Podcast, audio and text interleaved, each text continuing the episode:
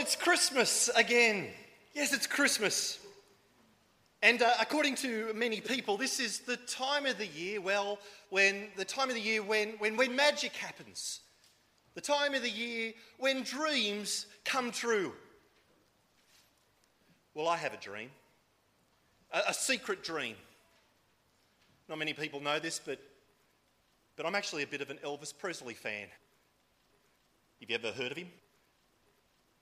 Elvis, Elvis Presley. My, my secret dream, friends, well, it's to be Elvis Presley.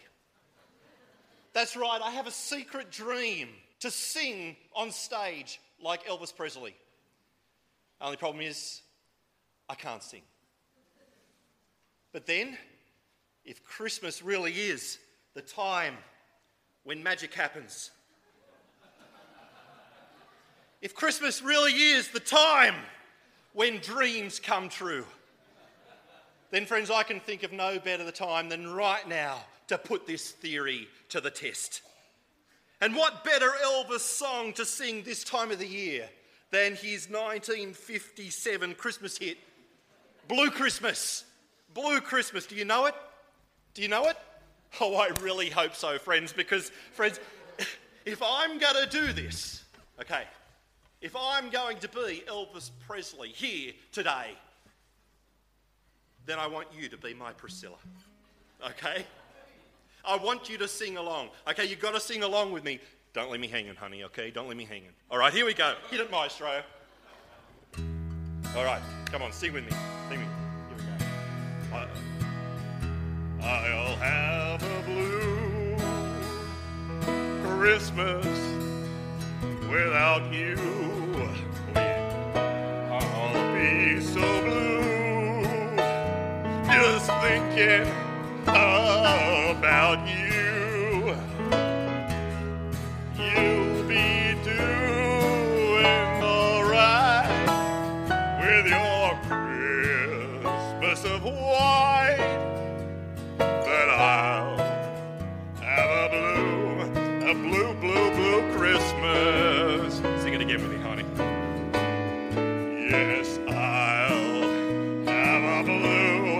Blue, blue, blue, Christmas. Come on, big finish, honey. Come on. Yes, I'll have a blue, a blue, blue, blue Christmas. Oh yeah, oh yeah.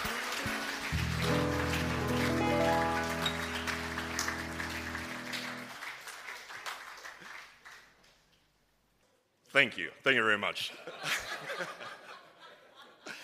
it's true. It's true. Christmas really is the time when magic happens, the time when dreams come true.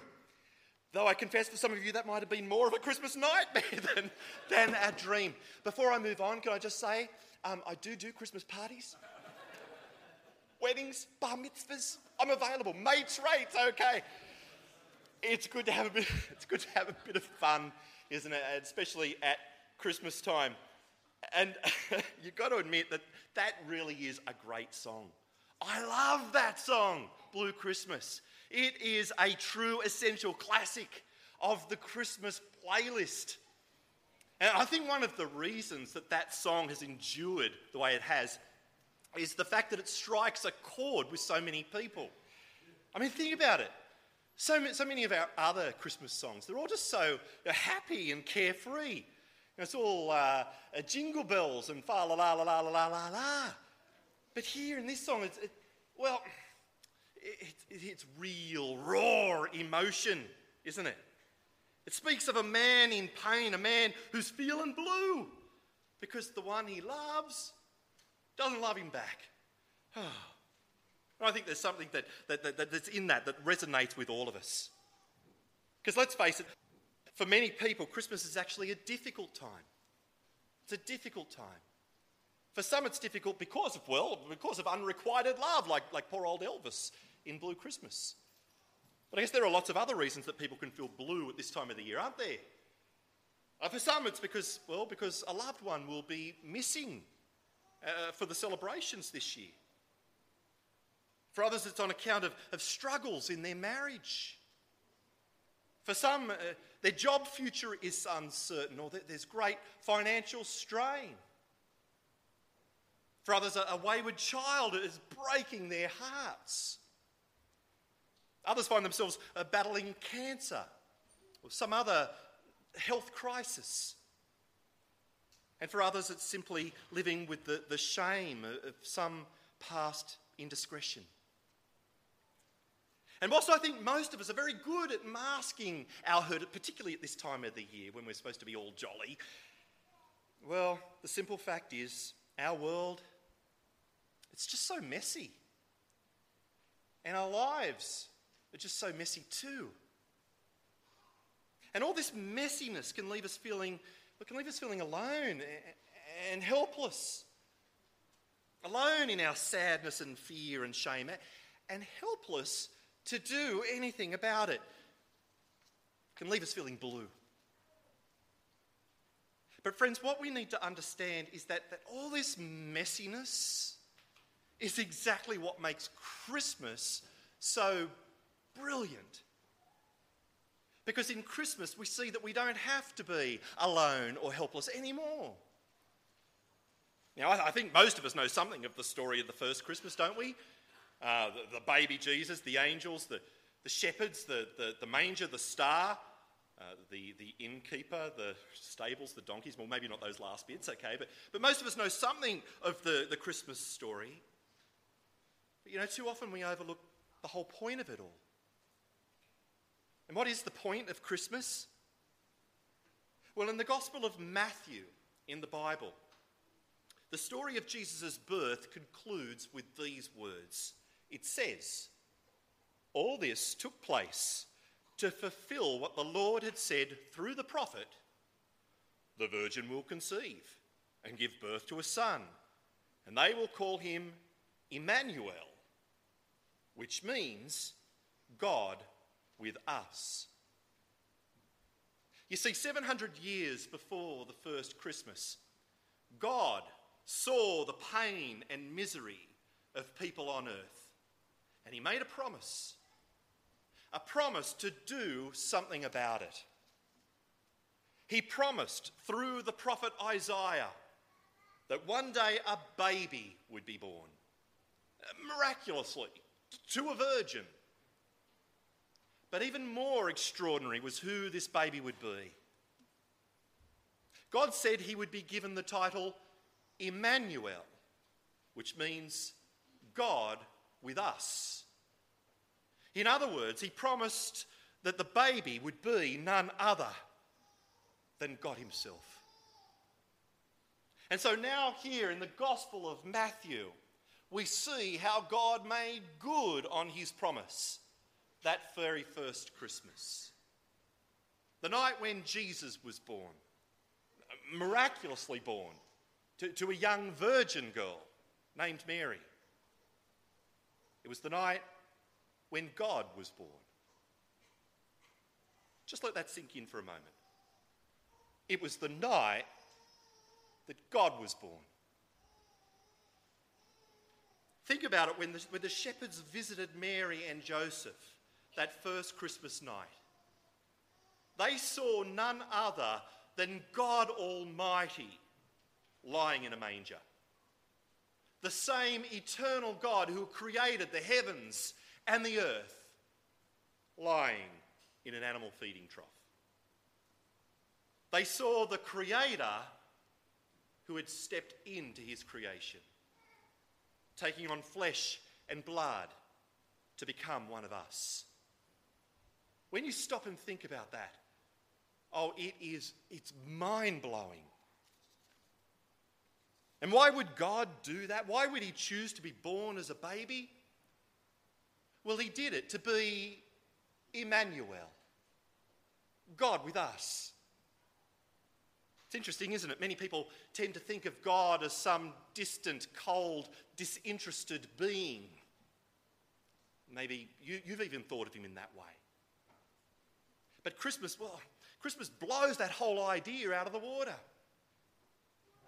Because on that very first Christmas, God came to be with us. He came to be one of us. He left the glorious perfection of heaven and stepped into all the messiness of our world. Oh, and it was a mess.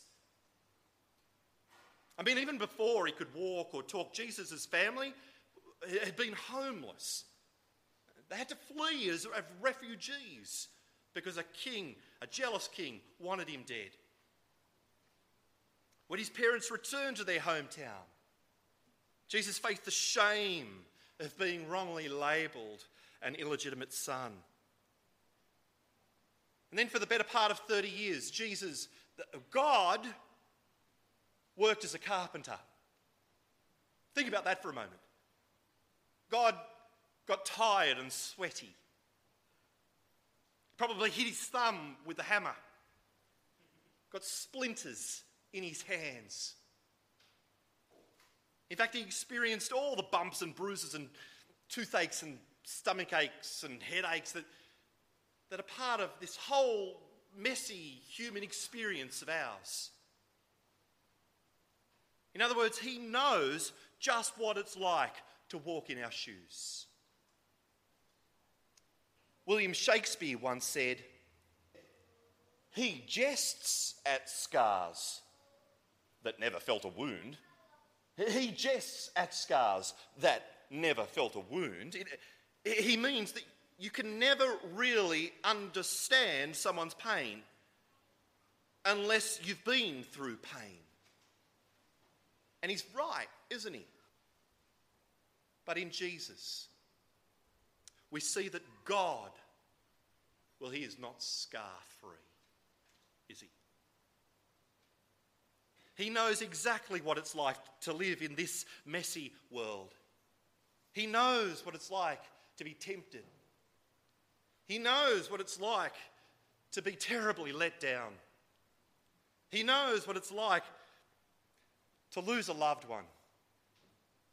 He knows what it's like to be betrayed. He knows what it's like to be falsely accused. He knows what it's like to be abused. He knows what it's like to face death. And so, friends, when we now go through these things, well, now we know that we have a God in heaven who gets it. As one Christmas carol puts it, he was little weak and helpless. Tears and smiles like us, he knew. And he feeleth for our sadness, and he shareth in our gladness. And so you see now, friends, when we face trouble, we can pour out our hearts to God in prayer, knowing that He has experienced the same things we do and that He cares because Jesus is Emmanuel. Because he became 100% human. Now we never need never feel alone in our struggles again. But, friends, because that baby lying in the manger was also 100% God, we've got no need to feel helpless either. Because Jesus didn't just become one of us in order to feel our pain, that he might simply empathize with us. No. Rather, he became one of us in order to do something about our troubles, to help us, to fight for us, to lift us out of the mess once and for all. You see, he came to solve the root cause of all our struggles. He came to solve the problem of sin. Because you see, in the beginning, God created people to live with him and to live for him, to love him and enjoy him forever. But sadly, ever since the beginning, all people have rejected God choosing instead to, to ignore him and disobey him. I guess we could say it's the original story of unrequited love. It's what the Bible calls sin. And sadly, it was our choice to turn our backs on God that's led to all the messiness of our world today, all the messiness of our lives. And sadly, this choice has ultimately put us under God's judgment, leaving us destined for an eternity in hell. And the Bible's clear. There's absolutely nothing we can do to get ourselves out of this sinful mess. No amount of good works or good intentions can ever get us off this, this, this spiritual death row we find ourselves on. But thankfully, the story between people and God isn't just a story of unrequited love, it's also a story of unrelenting love of unconditional, undeserved love. Where God, in His mercy and grace, came into this world to rescue us sinners. Where He Himself put, put on the, the prisoner's clothes, so to speak, and put Himself on death row in our place. The Bible in, in Romans chapter 5, verse 8, puts it this way God demonstrates his own love for us in this. While we were still sinners, Christ died for us. You see, he became human like us that he might die for us in our place, facing our judgment, that we might be forgiven and set free. Oh, what an amazing God.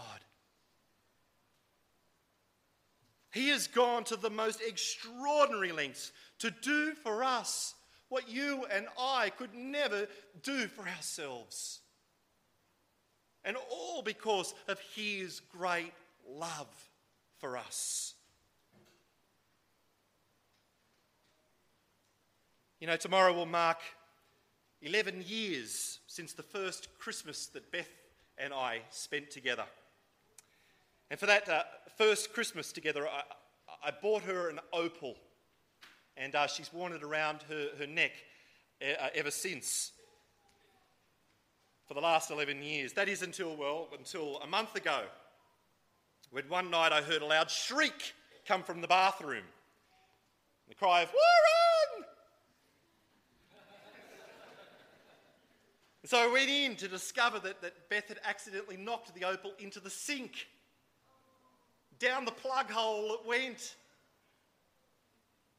Now, thankfully, under our sink is one of those bottle traps. Do you know what I mean? Those bottle traps, part of the pipes there. And, you know, they, they put them there, you know, for occasions just like this one. And so, expert tradesman that I am, I grabbed my tools, my hammer, no, no, no, my tools. And, and I took apart the pipes, the plumbing under the sink, and, and there I, looked into this, this bottle trap, and that's where I saw it. No, not the opal, but all the muck and gunk and ick that was there in that bottle trap the sludge, the hair, the goop, the dental floss, and all the other revolting, nauseating contents that had been deposited there over I don't know how long, I think centuries.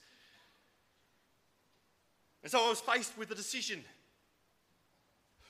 I could put it all back together again and walk away or I could go in after it. I know what I wanted to do. Then I looked up, and there's Beth standing over me.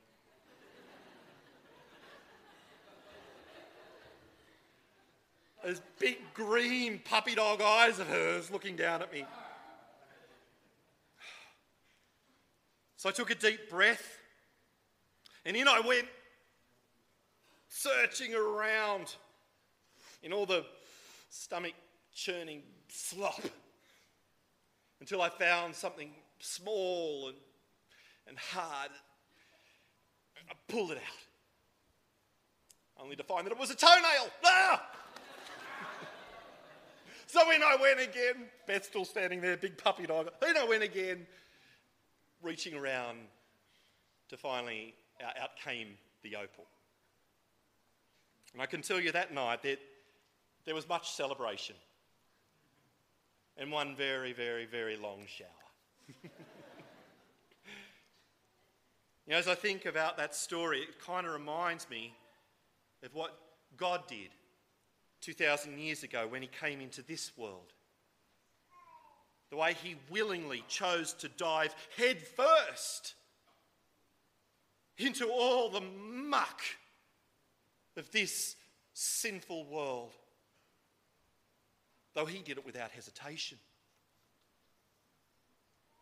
He had every reason to simply flush us away.